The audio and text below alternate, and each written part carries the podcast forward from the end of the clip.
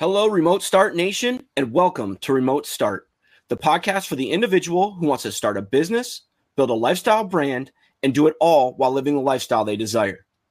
Our goal is to help you take that idea, skill, or passion and turn it into a profitable, scalable business that thrives within your community. I'm Jim Doyon, your host, and I am on a mission along with special guests to help you understand yourself, the lifestyle you truly want from your business, and what it takes to start and scale it through systems and creating a sought after brand. Regardless of the industry or where your small business is at in its growth stage, Remote Start is packed with lessons, stories, and the do's and don'ts of how to get where you want. So, my simple question to you what are you ready to start? If it's in business, branding, or lifestyle, then start it now and join the Remote Start Nation. Without further ado, let's get this show started. What is up, Remote Start Nation? My name is Jim Doyon, your host, and I want to welcome you to another episode of Remote Start. Today, I want to go over another episode of brand and branding. And this time, I really want to focus on your brand identity. So let me ask you, what do you think of when I say brand identity? What's the first thing that came to your mind? For a lot of you, I'm going to guess it's your logo. And that's normal. I get that a lot. But the logo is just one piece of your brand identity. And yes, it's what people look at, it's what they see. But there's more that goes to your brand identity, different pieces that make up that logo. Today, I hope to kind of shed some light on that and help you on your journey. When I think of brand identity, I think of it as your first impression. What is somebody when they see your logo, they see your brand, they hear your brand, they uh, you send them something, they order a product, they get the packaging. What's that first impression that they're going to have of your brand? That's your brand identity, right? It's those pieces that come together to form that impression. So when someone hears your name, they see your logo, what's that telling them? What's that telling them about your brand? When they see you on social, they go to your website, they look at your packaging, as I just said. What is that telling them? Simply put, I like to think of it as your, your feel of your brand, your look and your feel. And Remote Start Nation, if you've been listening along to the previous episodes, you'll notice that brand identity happens to be the third episode I've put in here on branding. I started a series a few episodes ago, and my goal is to help walk you through the different elements of your brand. So, if you're either thinking about rebranding, maybe your brand's not that cohesive, if you're looking at starting up a new company and you you need a logo, you need some of the different elements of a brand, these these this episode as well as the series of episodes about branding are supposed to give you some guides and and, and hopefully help you. So i put brand identity third and i did that on purpose. Because as i mentioned with brand a lot of times people think logo or name or website but then you need to take a step back. In fact it should be one of the last parts that you think about when building your brand foundation. And I'll tell you why in a minute. But if you're thinking about changing up your current identity or building yours for the first time, then please go back and listen to episodes 9 and 12. They discuss the different elements of your brand, part of what I just hit on. And more importantly, episode 12, I go over brand promise. Brand promise and in just a, a quick summary your values your mission your vision and then how you put together those elements in your voice how you're going to show or or tell people what they're going to get when they listen to you um, how, how you're going to portray yourself right? Once you get those and you come up with those elements your values your mission your vision that all will play a key role in how your brand identity will be shaped.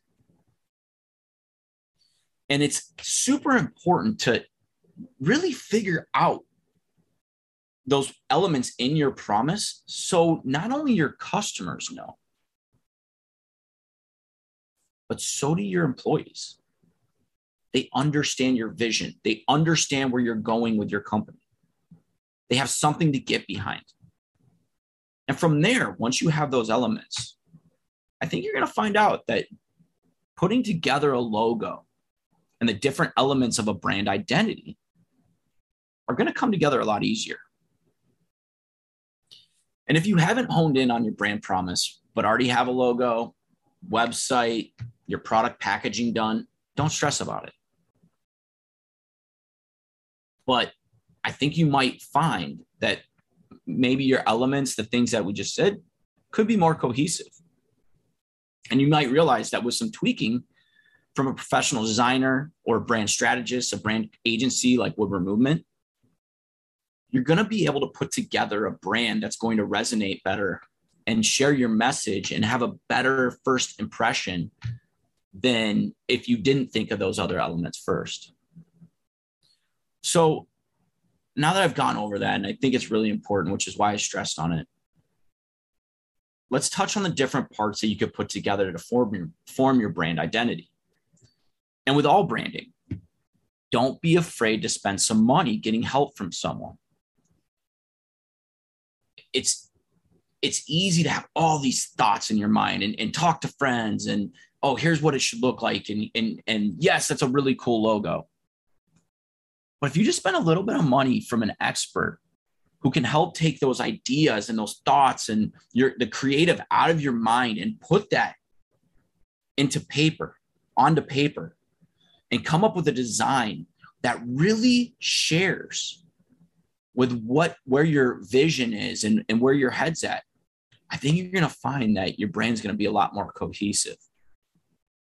So the different elements that I want to go over the, and, and touch on some different pieces of your brand identity, like we've talked about, first is your logo.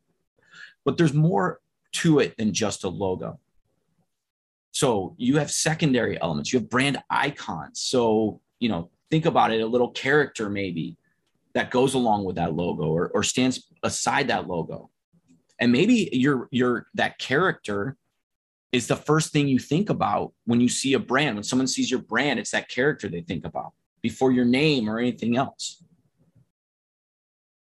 But here when you're coming up with your logo think about simple.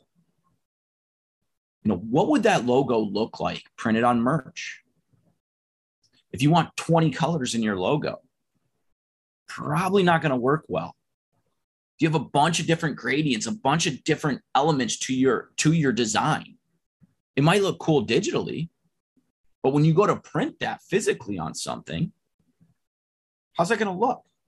So when you're coming up with a logo, one thing that we always try to look at is you might have your main logo, but there's going to be secondary parts of it that we can use for different things that people still understand. They know it, it'll resonate with them.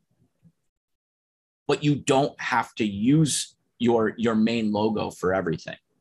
So that's something to think about. It's okay to have multiple variations, just be consistent with them and how you use them. Then you have typography. And if you don't know what that means, that's that's the the fonts that you use, the type that you use, you can either have an artist create your own type for you. And that's, I mean, designing shirts, designing even your just your logo in general. There are artists out there that specialize in this that are incredible. And they can take just a name and turn it into an awesome logo just by the typography. So that's just something to think about when you when you're looking at your logo is it doesn't have to be an icon it doesn't have to be uh you know a, an image of something you could do it through type and and get really creative and cool with it um, the next thing what color palettes are you going to use what colors your brand going to be what colors are not okay to use you know these are part of your brand identity that come together to form your brand. Your website, that should be designed with the different elements that are in your logo, the different colors, the different type. The fonts. You know, we have certain fonts we use for certain things, and those are consistent throughout. Your product packaging, I already hit on that. But if you have a beautiful website, a really cool product, and then someone gets a your your product in the mail and there's no branding, there's no, you know, there's nothing in it special. That's okay. But you could also go above and beyond and create a packaging experience for that customer that when they get your physical product, the thought that they're going to have is probably going to be a little bit higher than if it comes in just a blank product or a blank package.